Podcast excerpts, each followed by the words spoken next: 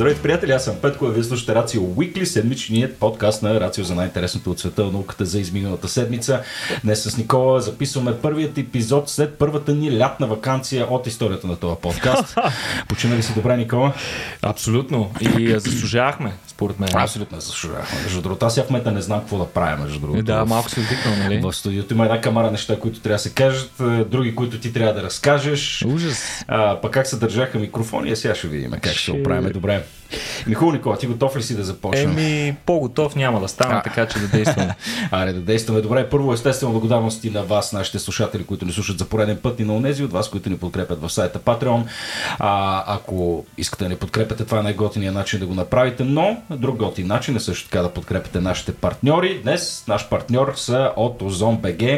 Никола, като родител тръпна, очаквайки датата 15 септември.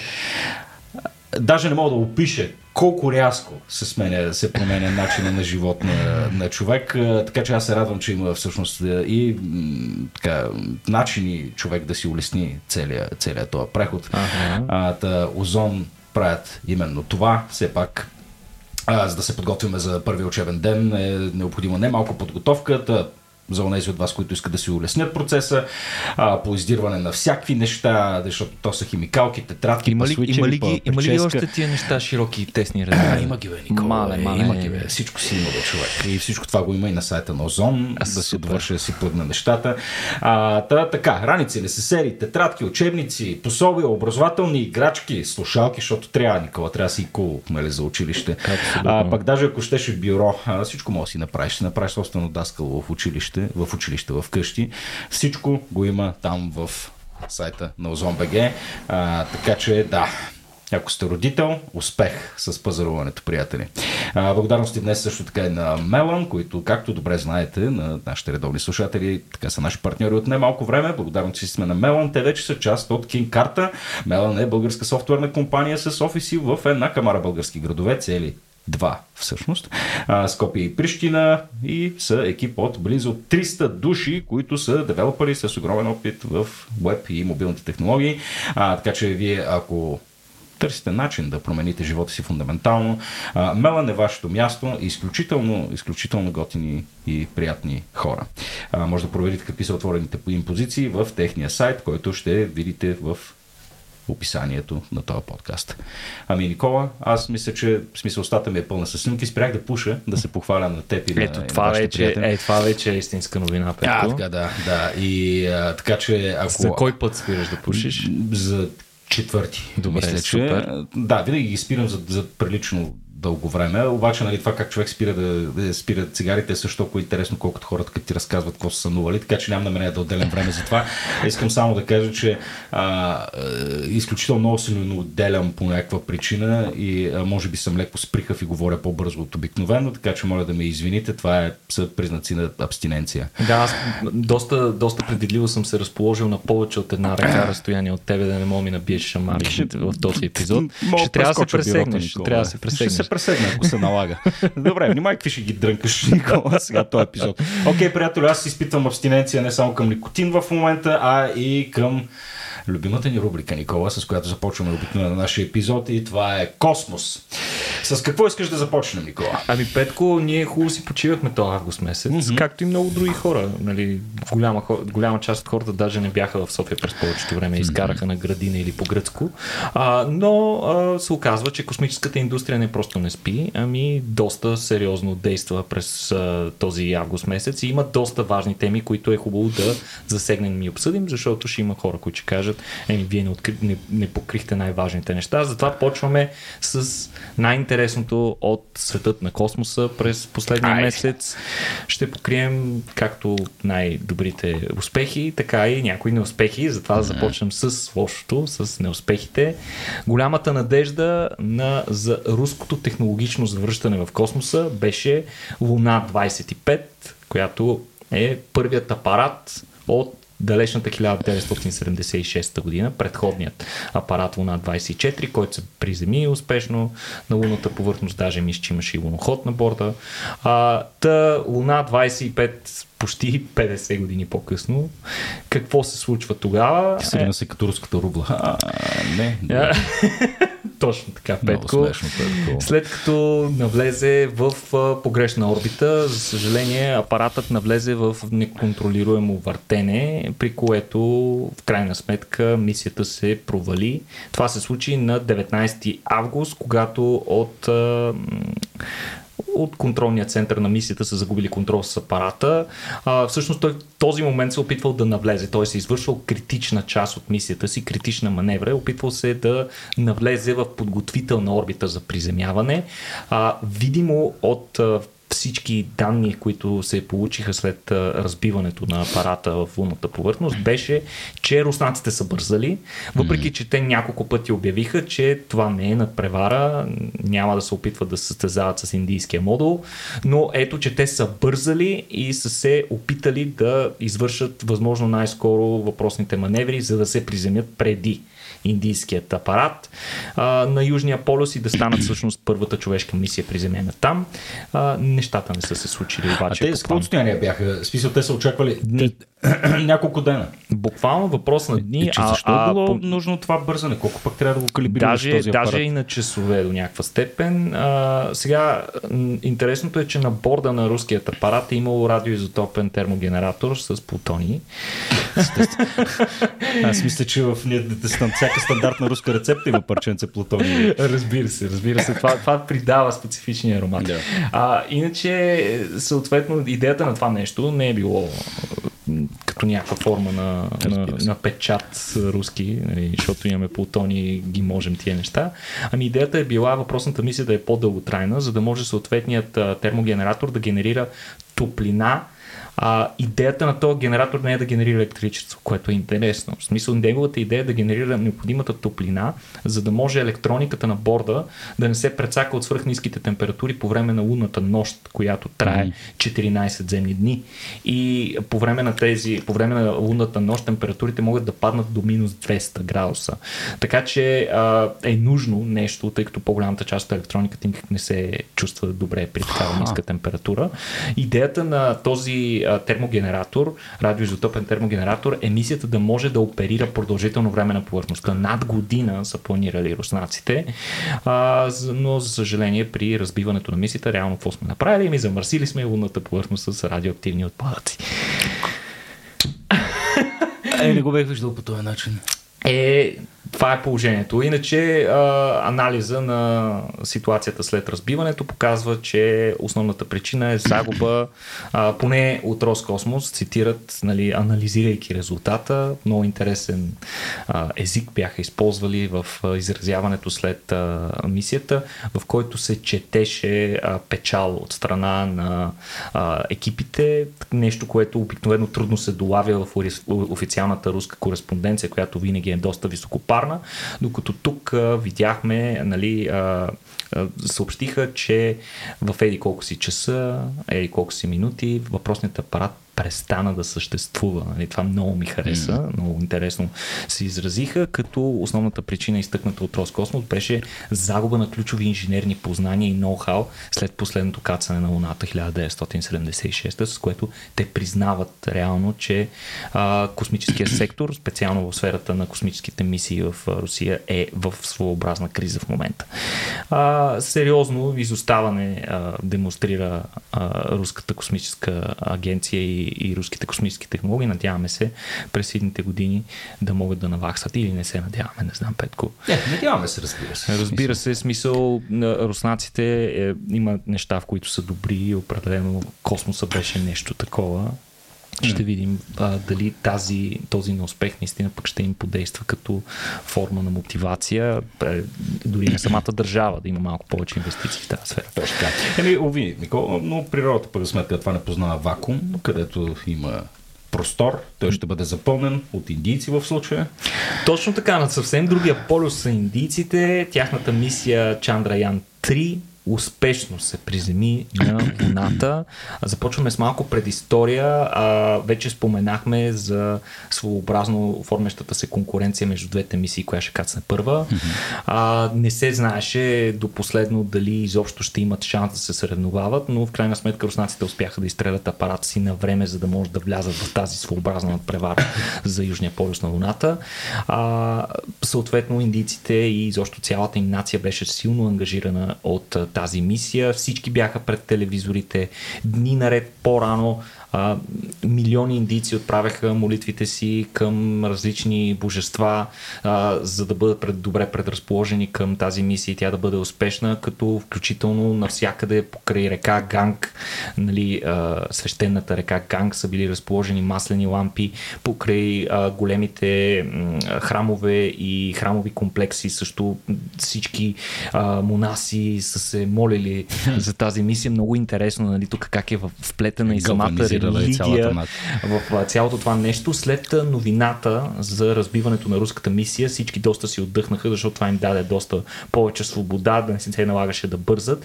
И буквално няколко дни по-късно, 4 дни по-късно, на 23 август, те извършиха безупречно кацане на повърхността, като включително а, самото кацане беше следено и от премиера и а, почти религиозен лидер, да. шаман, главен такъв. Рахиндра Моди. На, на Хиндра Моди. На Хиндра Моди. На, Нерендра, Моди. Боже, Нерендра. Да, боже, мили, излагаци. Мен ми направи впечатление, между другото, в речта му, че той каза, това не е успех само за Индия и за цялото човечество, което беше Абсолютно. готино. Първата да. му реплика беше Индия е вече на Луната, да. което беше много силно, като в интерес на истината той се включи на живо, а, чрез онлайн връзка от а, срещата на БРИКС в ЮАР. Mm-hmm. Няма да обсъждаме а, политическата страна на формирането на този съюз БРИКС, който... Докато тук на земята готвят манджа, там... Да, но пък веднага получиха поздравления от НАСА и от Европейската космическа агенция, както и от кого ли още не. А, Чандраян 3 интересно. Тук винаги сме си говорили за начина по който биват наименовани космическите мисии. Тук има известна романтика, както и при китайските. Чандраян 3 означава лунен кораб. Петко, като Чандра всъщност е богът, богът на Луната, а, като думата освен това значи ярък и блестящ, а Ян е означава кораб или превозно средство. А, също така приземяемият апарат, пък, който се нарича Викрам, означава доблест на санскрит. И а, в интерес на истината, освен доблест, той е кръстен по този начин в чест и на Викрам Сарабхай, да не му объркам името, така се казва. Това е бащата на индийската космическа програма, който 1947, само 3 месеца след придбиването на независимостта от Великобритания, формира и Индийската космическа агенция. Стига, бе. Виждаш ли? 47, че те съветите имали ли са тогава? Да. Интересно, да, много интересно ми стана и на мен, че май, ето, да но това е а, индийския фон Браун, индийския Королев, Королев и е. така нататък, нали, съществена част, основата на, на индийските амбиции в космоса. А, на борда си има 8 камери а, Викрам, като той изпрати вече страхотни изображения, както от Луната, от далеч от Луната, от Земята на фона на Луната, приближаването до луната повърхност и кацането. Страхотни кадри видяхме от а, там. А, иначе на борда има и няколко инструмента научни, освен спектрометър, който се, определя, който се използва за определяне на химичен състав на почвата и скалите, имаше и термометър с сонда, който позволява на апарата да измери температурата на различна дълбочина. И той успя да извърши тези опити, като а, всъщност първите резултати показват интересни интересни резултати, че на повърхността температурите по време на лунния ден надхвърлят 50-60 градуса Целзий. Хм. Доста топличко, да. ще кажеш. А, те, в интерес на истината с напредване на лунния ден температурата може да достигне до над 80 градуса. А, но... Това е на полюса. На полюса. Вау. Но на 2 см дълбочина, буквално там една фаланга на пръстите ни дълбочина, а, температурата вече пада на 40 градуса, на 6 см вече са 10 градуса, а на 8 см са минус 10. това е заради някакви свойства на реголита ли? Той Точно изобщо не... така. Това всъщност показва, че лунния реголит има изключително добри термоизолационни качества, конкретно срещу слънчевата топлина, което означава, което са добри новини, защото това значи, че не е необходимо да се дълбае много дълбоко, за да се стигне до най-важното нещо, което търсим на Луната и това е водния лед. Да. Това е необходимо условие, за да може бъдещите лунни бази, това е основният ресурс на Южния полюс, бъдещите лунни бази да добиват от там питейна вода и кислород, за да може да живеят колонизаторите на, на, на, на въпросните бази. И също така водата пък може да бъде разделена на водород и кислород, който пък да бъде използван за гориво на бъдещи мисии, които да бъдат изстрелвани от Луната, където ще е много по-лесно, защото Луната първо има много по-ниска гравитация и второ е а, няма атмосфера. Да, т.е. това беше цялото драпане се каса на полюсите, ами, защото да, да, да, да, разбира се, заради, заради, луна, заради това, че знаем със сигурност, че там има вода. Да. Вода както на дъната на кратерите, така и под повърхността, вероятно вероятно а, доста плитко. Сега, а, Интересното е, че пък изолационните му качества са доста важни и при, при, планирането и конструирането на лунни бази, защото една от концепциите е да се използват инсито, т.е. ресурсите, които има на Луната, да не си носим То няма всичко. как да е друго. Я, че така, ще го, така ще го правим и е, единият от начините пък да изолираме термично базата е след като я построим да я покрием с риголит. Това означава, че доста по-тънък слой риголит ще ни е нужен, отколкото първоначално се е смятал. А то изолира се включително и от ниските температури, нали така? Защото казахме и... минус 200. Точно така. Изолира добре и от ниските температури и много по-важното му качество, изолира от високо, заред... високо енергетични заредени частици. Ба, ами то е супер. И супер. това само на 10 см примерно надолу. Точно така. 10-20 см. Ние това трябва са... да почнем си го носим тук и си строиме сградите с това това е фантастичен а, материал. Иначе а, не губиха никакво време а, индийците и буквално часове по-късно пуснаха, не, пуснаха ровъра, който е на борда. Те имаха и ровър, който се нарича Прагиян, който пък идва от санскритската дума за мъдрост и то такава възвишена, безкрайната мъдрост, Петко, не да. просто обикновена мъдрост.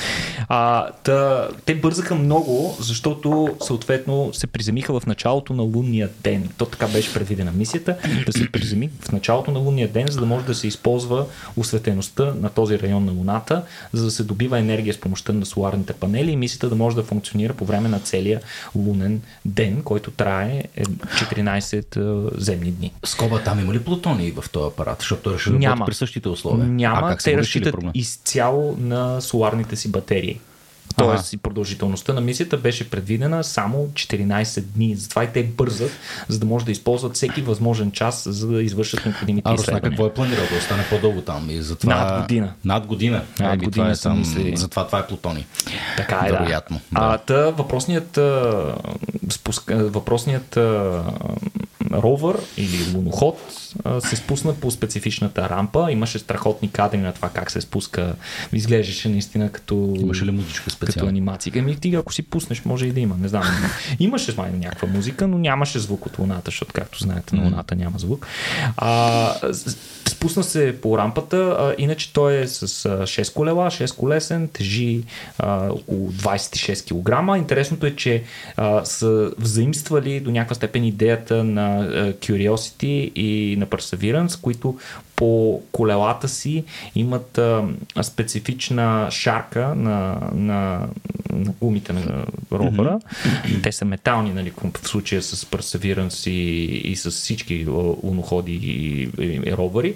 Та те имат специална шарка, при която като ходи върху пръха остава някакъв отпечатък и конкретно нали, Perseverance и Curiosity оставаха там JPL, Jet Propulsion лабораторията. А индийците? А индийците остават ISRO, нали, да. което ти е индийската изследовател, космическа изследователна организация. Indian Space Research Organization. Точно така. Добре, okay. Сега а, започна да се придвижва... Това си брандираш лунната повърхност за вечни времена също ми е Да, между другото, защото... Това е за винаги там. Защото веднъж оставен този отпечатък, да. той ще си остане така, докато нещо не раздуха ли колите, което не се случва много често. Само чакам някой да напише да. А, започна да се придвижва по повърхността ровъра. На борда си той има два основни апарата. Един е рентгенов спектрометър, при който пробата се бомбардира с алфа частица и тя в последствие излъчва някакви рентгенови лъчи и според а, спектъра на тези рентгенови лъчи интензитета им може да се определи химичния състав. Също така имаха, има на борда и лазерен спектроскоп, който беше доста интересен, защото интересни резултати се добиха от него. Този уред се използва всъщност мощен а, лазерен а, лъч, който се насочва към дадена проба, примерно малко камъче или парче или, или малко лунен прах. А, съответният мощен лазер изпарява пробата на момента и а, това я превръща в гореща плазма и според цвета на плазмата може да се определи съответно а, какви химични елементи има в, в просните скали в реголита. Та за първ път на Южния полюс а, инструмента на индийците засече сяра както и следи от манган, силици и кислород, а и освен това алуминий, желязо, хром и титани, така че Хуф, всичко. доста доста е богата. Пар, пар, парченца плутони, вероятно, не са били толкова близо. Иначе, а, въпросният луноход, за да не си го представите като нещо голямо, което може да се качите върху него и да го яздите, вече казахме, той е само 26 кг с размер на котия за обувки или нещо такова, по-големите тия за бутуши, примерно, а, можеше да се отдалечи само на 500 метра от приземяемият апарат, тъй като използва приземяемият апарат за а, станция за препредаване на информация. Оттам информацията се предава а, към Земята. А, та той не може да се отдалечи много, само на 500 метра, но реално успя да се отдалечи само на стотина метра. Толкова, за толкова стигнаха ресурсите, пък и явно а, научните екипи в Индия са били прекалено алчни да използват времето му на място, за да тества проби, mm. което ограничило способността му да се отдалечи много. А, иначе а, интересното е, че пък а, приземяемият апарат направи, това, това вече е буквално преди дни, буквално преди дни обявиха, че приземяемият апарат а, е успял да направи изкок. Нали, приземяемите апарати обикновено където се приземят, там си остават. Обаче въпросният приземяем апарат, а, индийците са преценили, че има достатъчно гориво на борда, двигателите са в достатъчно добро състояние, че той може да ги пусне за, за пореден път и буквално да се отдели от повърхността и да се премести да малко страни.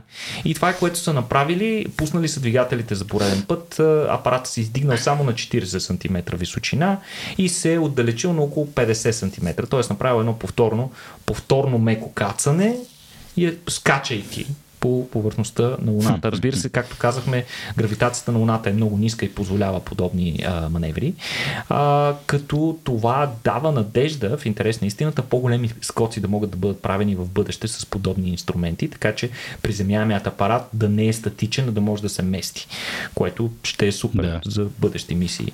А, обявиха край на мисията, Петко, докато ние обявиме, че мисията се е случила, кацнала, ровър е излязал, направил проби, всъщност, докато се случи цялото това нещо, индийците обявиха края на мисията за сега. Два дни по-рано, между другото, приключиха мисията, което е интересно тяхно решение, като приспаха апаратите, а, разположиха. Стенбай. Да, точно така разположиха ровъра в близост до приземяемият апарат и заедно ги приспаха при 100% пълни батерии, като тяхната надежда е, че когато премине лунната нощ, която напомняме, че трае 14 земни дни, а, те все пак ще успеят да се събудят. Не е ясно дали това ще стане, защото а, електрониката ни не е направена да устои на тези ниски температури, но същото се случи и с а, апарата Юто на китайците, който също не беше предвидено да може да се съживи, но той се съживи няколко пъти, няколко пъти а, взима проби и така нататък и така нататък. Така че индийците отново стискат палци да се видим какво, да, да видят какво ще се случи.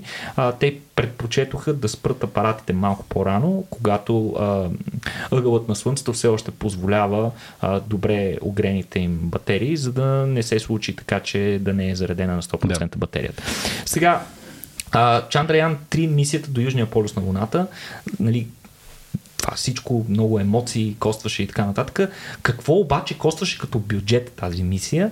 Тя имала бюджет от само 75 милиона Петко, което е доста ниска сума за подобно амбициозно начинание. Буквално а, фрагмент или дори 10, това са... над, над между 10 и 20 пъти по-ниска от цените на подобни мисии, които се планират от големите Може нации значи. в космоса.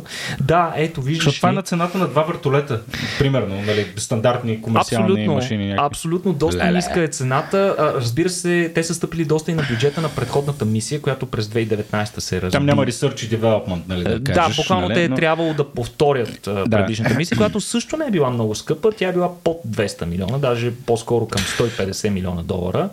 И с това Индия се утвърждава, утвърждава на водещото място по ниско бюджетни космически а, мисии. Сега, какво още обаче следва за индийската програма? Това е само началото, ми казваш, Да, Петко, всъщност индийската програма бележи не просто голям прогрес и успех с а, мисията Чандраян 3, тя бележи огромно ускорение на следващите си мисии.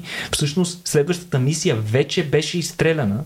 На 2 септември беше изстреляна мисията Адития L1, което Адития означава Слънце на хинди, като това представлява и първата им слънчева космическа обсерватория, която изстрелват. Малко известен факт е, че повечето извънпланетни мисии, които човечеството е изстрелвало, всъщност са мисии на насочени към изследване на нашата звезда. Не е случайно, разбира се. Звездите са важна част от разбиранията ни за това как е устроена Вселената и космоса. Да. И имаме само една наблизо, затова по-добре да си я изследваме. Пък и знаеш, че от капризите на Слънцето зависи като цяло добруването на всички, на целия живот на планетата. Да. Та и индийците вече имат космическа обсерватория. Какво друго имат в пайплайна? Защото аз тук виждам, че не, не знам, смисъл те явно нещата се планират. Колко време отнема да от планиране до осъществяване на една стандартна мисия, Никола? Естествено, зависи от сложността, вероятно говоря глупости в момента, но 3 до 5 години вероятно е доста, нещо. доста приличат на клиничните изпитвания, между другото. Да. Може да се направи директен паралел между, между 8 и 15 години, горе-долу. 8 и 15 години. Точно така толкова време отнема от момента на, на замислене на мисията, през всичките видове планирания, през тестовите изграждания и раз, разработки на технологии нужни за да се реализира съответната мисия, до изграждането на крайния апарат, всички тестове и така нататък. Доста е бавен процеса, но всъщност индийците го вършат това нещо не просто по-бързо, но и по-ефтино, както разбрахме.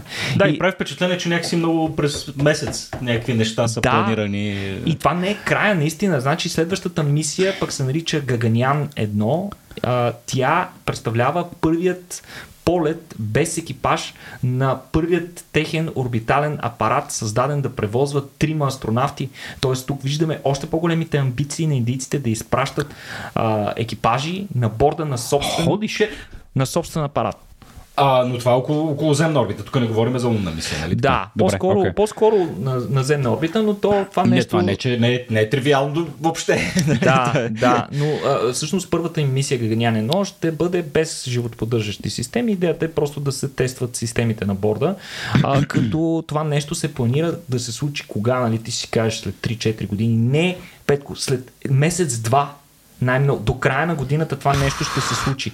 И до края на годината може да се случи и следващата планирана мисия, която е Гаганян 2, която е вторият такъв безпилотен полет с още повече системи на порта, които също ще бъдат тествани според тях наистина преди края на годината или в началото на следващата. А, следващата индийска мисия е Шукраян 1, страхотни са Направо, наистина. Гагаян, Шукраян, Мангалян, Дартанян. Е, е, точно така. Е, Шукраян едно пък идва от името на една тяхна светица и от самото име на хинди на планетата Венера. И логично тази Шукра. мисия е насочена точно така, Шукра, която от санскрит, освен това, означава и чист, спокоен което е доста абсурдно да кръстиш Венера чиста и спокойна, една от най-неспокойните планети в Слънчевата ни система. А, като въпросният орбитален апарат, т.е. тя предвижда не просто да прелети към Венера, край Венера направи снимки, ами да влезе в орбита около а, посестримната на Земята, като а, въпросният апарат плани, се планира да бъде изстрелян до година И съответно целта му ще бъде след няколко години да, да стигне в орбита около Венера и да изследва атмосферата на Венера. Мангалян 2 е следващата мисия. Мангалян 1 знаеш чудесно, това беше орбиталния апарат около Марс. А, първата им мисия към а, друга планета, която беше и първият им успех. Вторият орбитален апарат е планиран също за до година. Пет, те направо да, да, да. сцепват всички с а, амбициозните си планове, като на предишния Мангалян 1, нещо, което може би сме пропуснали да кажем, батерията му свърши миналата година, учените загубиха контакт, затова се смята, че апаратът е загубен. А, и последната мисия, за която знаем със сигурност, че ще се случи близко бъдеще, е Гаганян 3, която е всъщност първият опит да изстрелят индийски екипаж, която се планира някъде за 2025, като съответно при успех индийците ще станат два четвъртата държава света, която разполага с собствен апарат за извеждане на хора в космоса. Ей, браво на индийците. Индийска му работа. Индийска му работа. Не, но това действително показва огромният им как капацитет да правят неща, които Абсолютно. някои хора считаха, дали Ако... са, че са прерогатив и възможно само на високо развити индустриални нации, каквато Индия безспорно е. Там нали, трябва да гледаме нещата малко по по-различен начин. След, след Китай и Индия демонстрира, че големите нации стига да го решат и да го поставят като част от приоритетите си, могат много бързо да наваксат с а, космическите технологии. Интересен факт, между другото, за индийските, индийската космическа програма е, че в някакъв а, момент те са се съюзили с руснаците и са се опитали да закупят технологии, да придобият ноу-хау от тях, а, но до някакъв момент това партньорство може би е работило, но след това индийците не са били доволни, защото се оказало, че не са добивали необходимите данни от руските инженери. А, може би на тях им е било забранено да им казват а, всички детайли, но по-скоро според индийската страна а, много голяма част от технологиите са загубени до степен, в която дори те вече не ги познават достатъчно добре. Затова индийците са решили да си разработят всичко изцяло. Да започват от нулата. Да. Добре, някои, които не започват от нулата, със сигурност са американците, макар че и те се първа, те първа, се първа, те първа се учиха и те как Аджаба да повторят това, което успяха да направят през 67 година. И девета. И девета майко, гледай. съвсем, съвсем глупявам. Ами, е, всъщност, тъй като аз вече водих подобен спор с един познат буквално през предходния уикенд, когато дали, нещо стана дума за индийската мисия и той много уверено заяви, е, какво пък толкова, нали? Да. А, това нещо е направено вече преди толкова години, защо е нужно отново да... Са просто повтарят това, което а, предишните великите сили вече са ага. направили и така нататък и така нататък. А, още тогава аз ми беше много трудно, защото човек беше толкова убеден, че аз не знаех просто откъде да започна, за да му обясня а, каква, е, каква е значимостта на тези успехи в космоса. Вече споменахме, стана ясно колко повече мисии всъщност са планирали индийците, но дори само да разгледаме а, лунното кацане, Нека напомним, че Штатите, държавата с най-големия бюджет в космоса, с най-големия опит, най-големите успехи през годините и до ден днешен, кога последно се каца mm-hmm. на Луната, Петко? Mm-hmm. 72 година. Аполо 17 е последната мисия. Те никога, години. никога не са имали роботизиран апарат, който самостоятелно, без участието на хора да кацне на Луната. Американците. Да. И всъщност те не са много доволни от това развитие на нещата. Вече виждат мястото си на голяма космическа сила застрашено от а, а, технологиите, развиващи се в Китай, а вече и в Индия. Да. И за това а, съответно планират а, много бързо да извършат а, повече кацания на Луната и конкретно по-скоро в Южния да полюс. Да си припомнят как се прави. Да между си, другото... Или да се научат на ново, както между... разбрахме от руснаците. Да, да, да. Между другото, що се отнася до този спор, и аз, аз скоро а, така, разговарях по темата с един приятел и точно аналогията, която пък той даде, беше много интересна. А, той каза, да, някои неща са били правени в древността, като нали, това да фанеш, нали, трима души фанеме на кошута, например, или пък да удареш жив звяр, или пък да, а, да, да знам, да построиш един долмен или нещо от този род. А, айде да пробваме сега. Да. Можем ли да го направим или не? И колко точно ще ни коства?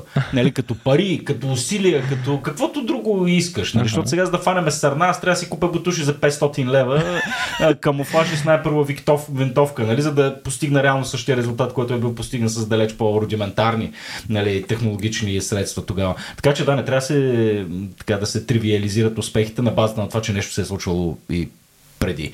А, напротив, нека, нека се радваме. Та, американците. Извиняй. Американците а, действат вече по новата формула за успех и това е да не ангажират НАСА толкова много, а просто Аха. НАСА да дава пари на частни компании. На които... кой бе?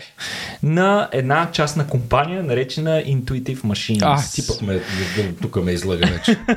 е, не, да, излъган. Не, не, дават нарация, за съжаление, на нас още. не, просто на другия си мислиха, на... да, това е въпрос. На... Не, не. Време случая, в случая не.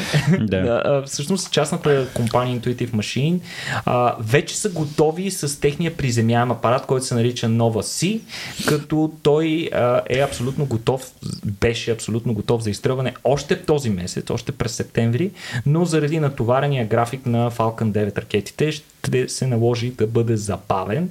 А, той е насрочен за 15 ноември към момента да бъде изстрелян, като известно забавяне се случи след като НАСА звънна два телефона. Това не знам, просто опитвам се да си го представя чисто хардуерно как се случва. В смисъл, ние го получаваме като новина, обаче как, как се случва? В смисъл на някой е така му хрумва нещо и вика, я да видя на телефона на тия от Intuitive Machines и да им се обадя.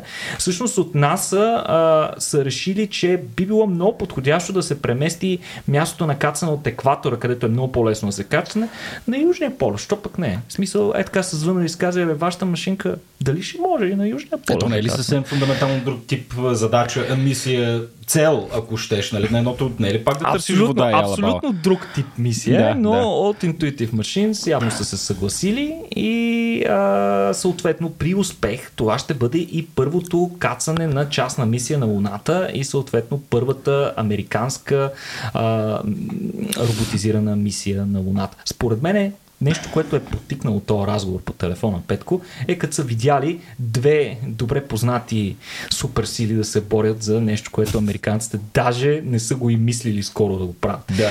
А, та, интересното е, че мисията се спонсорира от а, една а, програма, която се нарича NASA Commercial Lunar Payload Service или известна като CLIPS програма, по която се спонсорира и друга мисия, за която ще стане дума сега.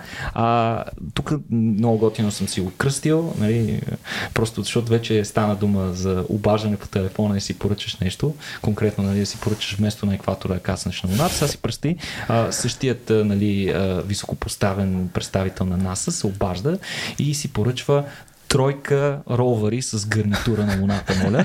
Точно това, точно това планират да се случи до година, Петко, 2024, а, американците планират да изпратят едновременно няколко ровъра, три конкретно ровъра, които ще бъдат с размерите на куфър, такъв, който бутаме към летищата, например.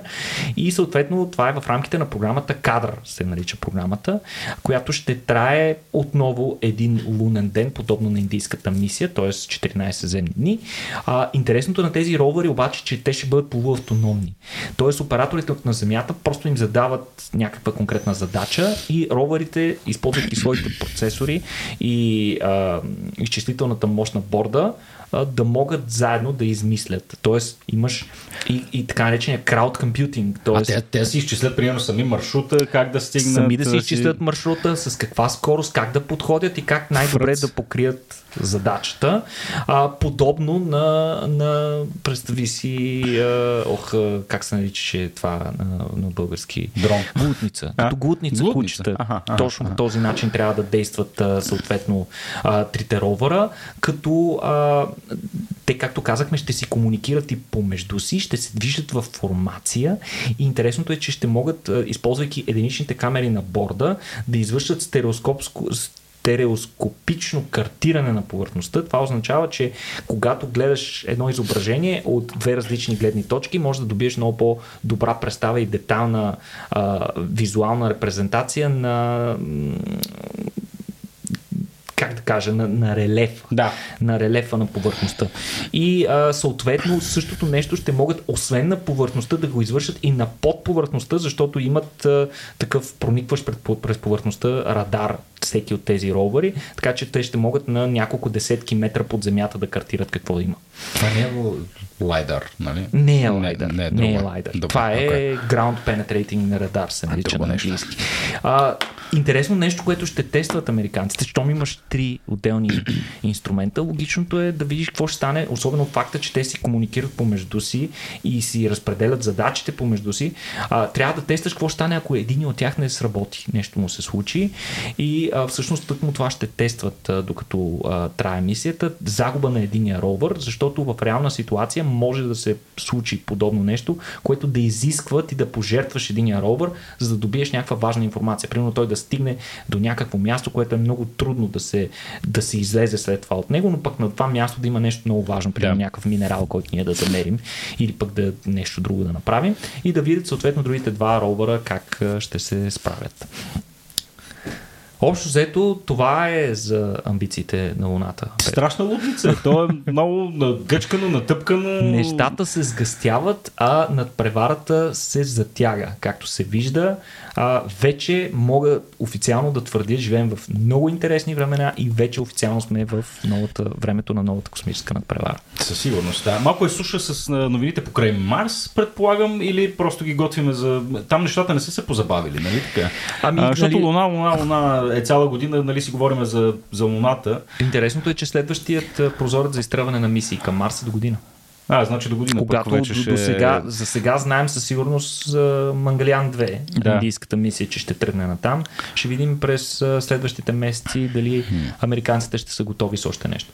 Ми хубаво. Добре, това са мисии, които са за така наречената близката чужбина. Mm-hmm. А, какво става с малко по-фундаментални изследвания на Слънчевата система, Беникола и, и отвъд включая? Абсолютно. Една от най-дълго очакваните мисии е Озирис Рекс Озирис Рекс мисията, за която много хора, които ни слушат редовно, ще се сетят, че кажат, е, това е старо, нали? вече mm. сме говорили за него. А, но може би сте забравили, че Озирис Рекс в финалните етапи на своята мисия около астероида Бено а, успя да вземе проби. Всъщност мисията беше изстреляна през 2016 година, прекара две години и половина в орбита около въпросният астероид, който в интерес на истината до ден днешен е определен за един от най-опасните астероиди, познати за човечеството. Защо най-опасно? Защото орбитата му пресича земната и uh. на определени интервали той ще се доближава опасно близко до планетата ни. Той е а, астероид с диаметър 500 метра, т.е. никак не е малък, огромно парче скала. И толкова падне, той със сигурност ще е точно в центъра на Манхатън, защото нали, знаем, че къде се случват нещата. Къде е другаде? А, като следващия голям шанс, който се определя на 0,05% да порази Земята, е на, през 2182 година. Това е най-високия най-високия процент. Да. Добре. И въпреки това е определен за един от най-рисковите астероиди, които знаем.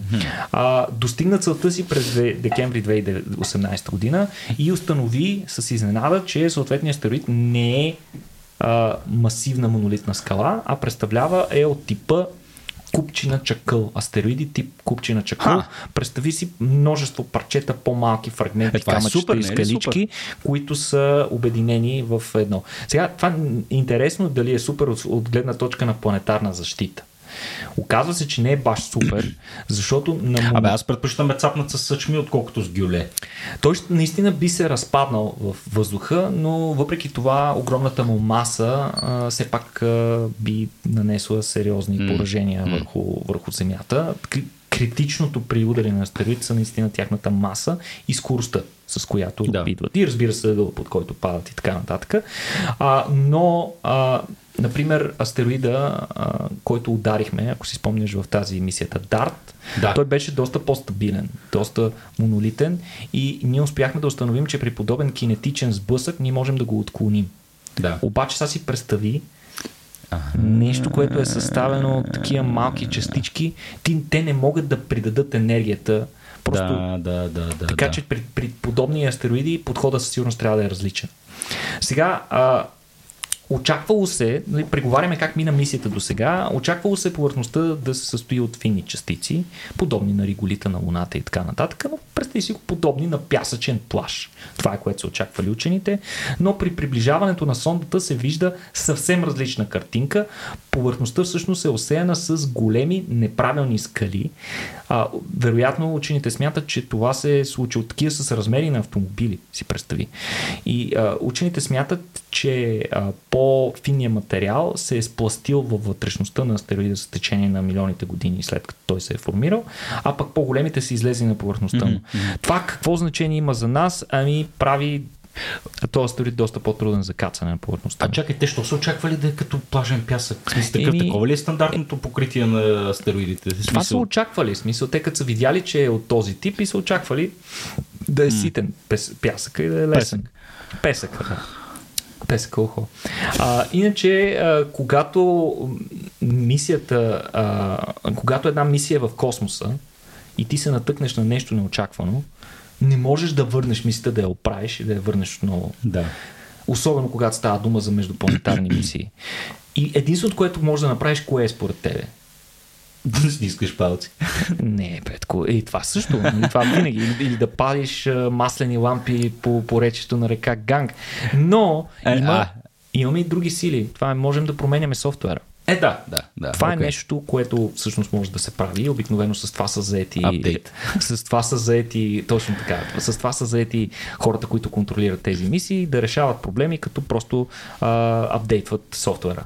И това е което са ни направили а, екипите на НАСА, като те са препрограмирали камерата на борда да картира повърхността с разделителна способност от няколко сантиметра, което е отнело доста време на апарата, но той в крайна сметка е добил една много по-ясна и детална картинка за това как изглежда повърхността на астероида, което пък помага в последствие, защото тези данни се вкарват в навигационния компютър, за да може той да се избере подходящо място за взимането на проба, защото това беше в крайна сметка идеята на тази мисия. Тя трябваше да се доближи, да кацне, не да кацне, буквално да допре повърхността, да вземе проба и да а, излезе отново в орбита. И да се върне на Земята.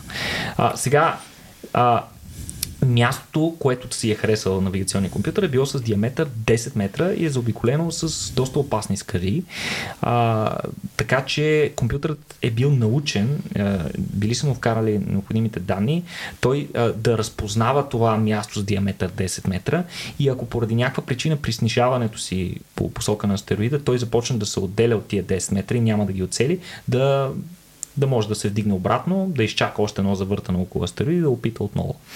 А, интересното е, че самия Брайан Мей от Queen, който а. всички знаем, че е астроном, е участвал в избора на мястото за кацане като той е специалист точно по картиране на повърхности на небесни тела и конкретно на астероиди. Нещо, което аз никога не съм подозирал. Оказва се, че покрай това изследване той е направил цяла такава професионална книга, нали, не е такава книга, да е двамата с тебе си четем преди лягане, по-скоро за астрономите, но виждаш какви знаменитости са нужни, за да може една мисия да се...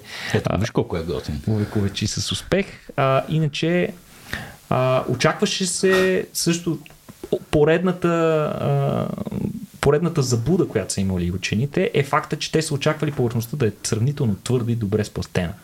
Но не така са се случили нещата по време на взимането на първата проба. А, оказва се, че повърхността била мека като вода. И всъщност инструмента при взимането на пробата е потънал 50 см в ситния чакъл така врязал се и започнал да потъва като в плаващ пясък. А, за щастие не е потънал достатъчно, че не мога да излезе. Двигателите са се задействали достатъчно на време, за да може апарата да не се разбие, да се издигне отново. А, като Интересното, което ни очаква този септември Петко, е, че този апарат, тази проба, която е взел, ще очаква да се върне на 24 септември, малко след един от националните ни празници, като а, мисля, че в неделя се пада, като въпросният апарат ще освободи проба, а, капсулата с пробите от астероида, а, общо 250 грама от астероида ще има на борда, mm-hmm. като капсулата всъщност е доста подобна. Представи си е като малка версия на капсулите, с които кацат астронавтите. Да. Там Союз, Аполо, там Орайан от по-модерните, то е някаква по-мъничка версия.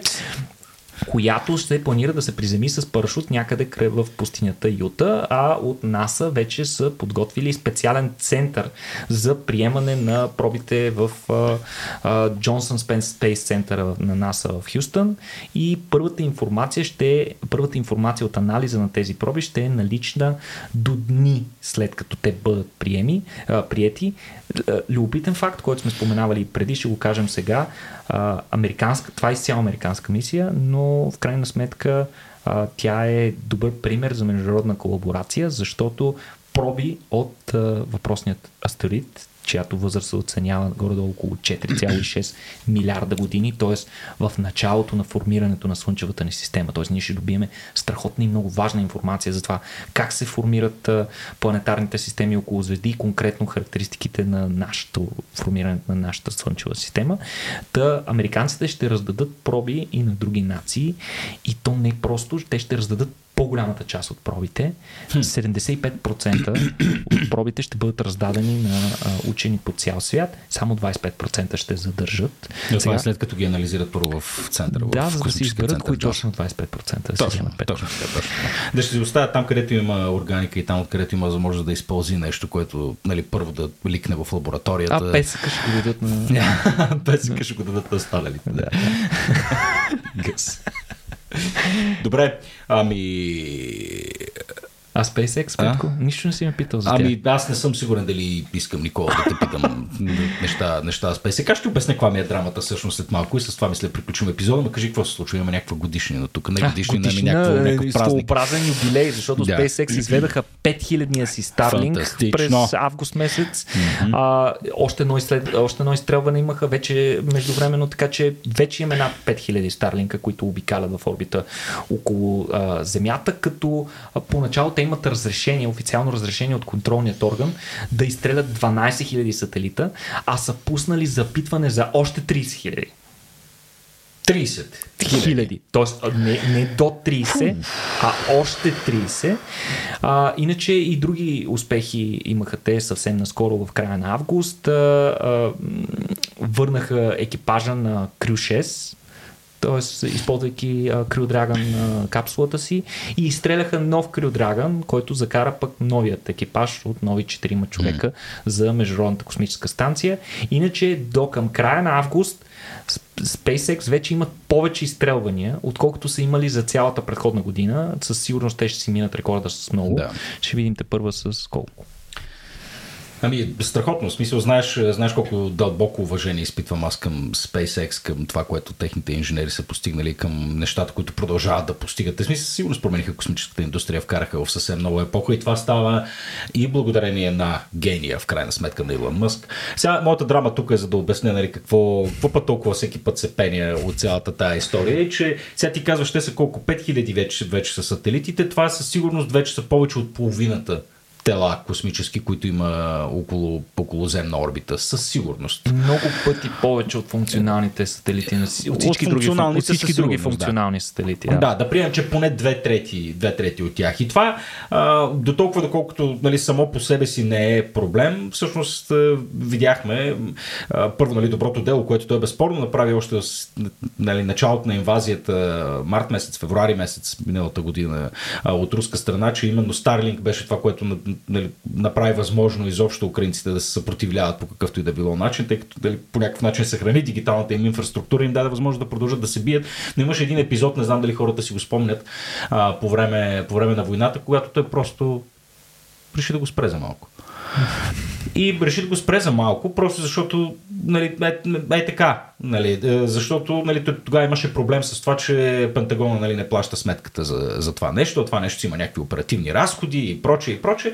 въпросът е, че без абсолютно никаква координация, без абсолютно каквото и да било съгласуване с когото и да било, той просто спира нещата и някакви хора почват да умират а, от това да. нещо. И сега, отново, нали, тук нали, не, няма да си говорим за нали, конкретно моралната вина на Ела Мъс, няма се прави тук на морален философ или да осъждам който и да е. Това, което ме притеснява е а, а индивидуалната му способност а, той да, така, да, да, да, да натиска копчето на една вече изключително фундаментална и важна дигитална инфраструктура на цялото човечество. В един момент а, нали, без Starlink няма да може на много места. И той не е един от най-мъдрите хора. Трябва да кажем, че той е страшен дразнител. Той дълбоко почва да изтрещява. Нали, няма да го коментирам като, като инженер, но със сигурност трол като, е. като Страшен гражданин, трол е. да, като гражданин тежко изкофява напоследък, Ага. а, което е притеснително само по себе си. А, нали, ти да изпаднеш в ситуация, в която а, там началника на генералния щаб на американската армия да се обажда и да се моли, бе, мъск, какво става, бе, брато, дай тук да направим нещо.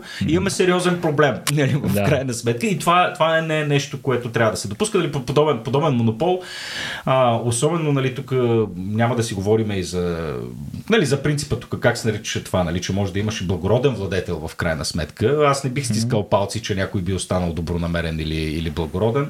Знаем властта какво, какво прави обикновено с хората. Нали, но особено в случаи, в които виждаме, че Мъск очевидно изтрещява и изтрясква по някакви въпроси, а, цялата е тази инерция, която някакси, някакси сме, сме натрупали и, mm. и факта, че никой не удре малко спирачките или да се опитва да забави този процес, нали, да, а, той до такава степен да монополизира космоса и интернет дори, малко ме притеснява. Та това ми е драмата с него. Че не го харесвам като личност, пък му даваме все повече власт.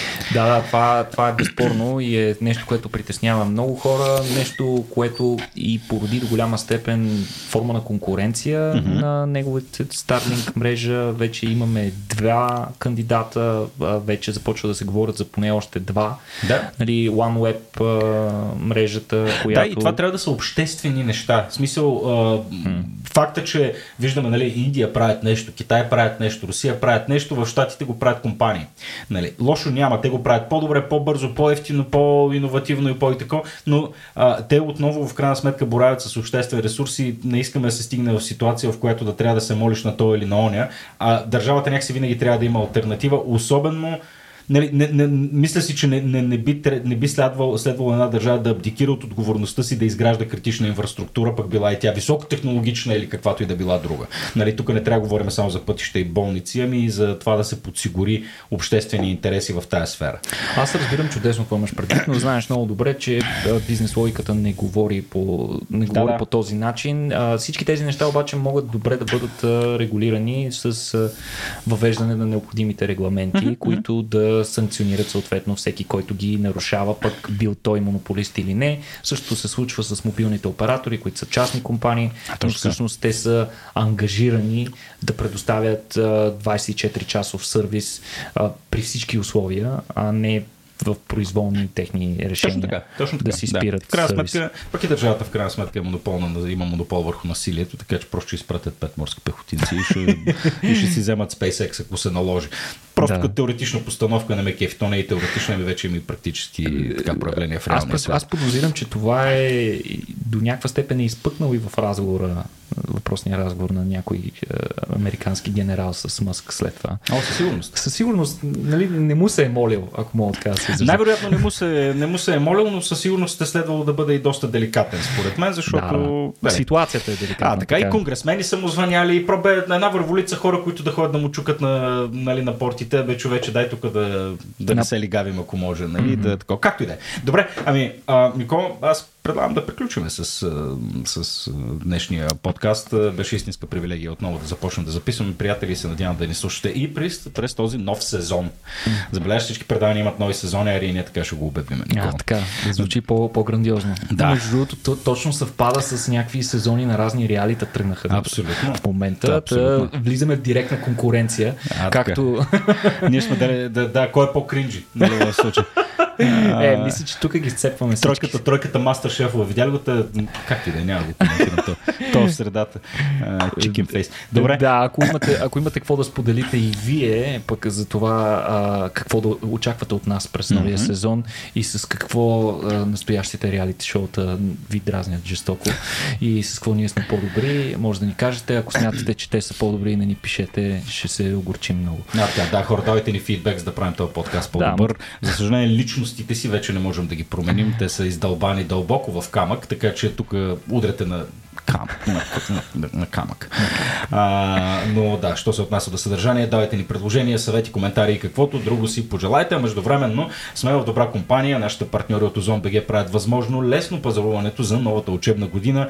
А, един много тежък тежък, тежък процес на адаптация за всеки от вас, който а, е родител и има деца или пък е ученик. Те затова са направили националния празник да е 6, за да имаш време така малко да си починеш, да ходиш да купиш тетрадки.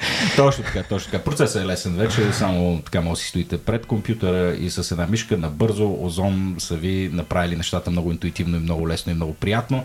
А, благодарности и на другите ни партньори от Мелан, Мелан, които искат вас да отидете при тях, защото а, те са една страхотна, фантастична компания. Аз лично съм се срещал с лидършипа, между другото, и бях изключително приятно, така изключително приятно впечатление по съвсем друг повод, между mm-hmm. другото. Знаеш, че аз не съм човек, който а, се занимава с такъв тип неща, а, но виждайки топ, топ шефовете на компанията, един шаут-аут тук към да ги казвам ли по шака? Не, не, не, Само кром шака. Нали, но, но а, наистина а, страхотни, страхотни, страхотни хора, така че ако търсите промяна в живота си или искате да отидете на едно много по-добро място, може да проверите свободните позиции на Мелон, които освен, че са супер яка софтуерна компания, а, само вижте каква кауза са си осиновили. В смисъл комуникация на науката. Това, това не всеки го прави. Абсолютно. И си кръстили фирмата на, на пъпеш. И на пъпеш. Изяща, изяща един пъпеш, докато ще ги има на пазара. А, така, а, така и всичко хубаво от нас. Да, подкрепайте ни, като подкрепите нашите партньори, останете здрави и до следващия път, приятели. Чао!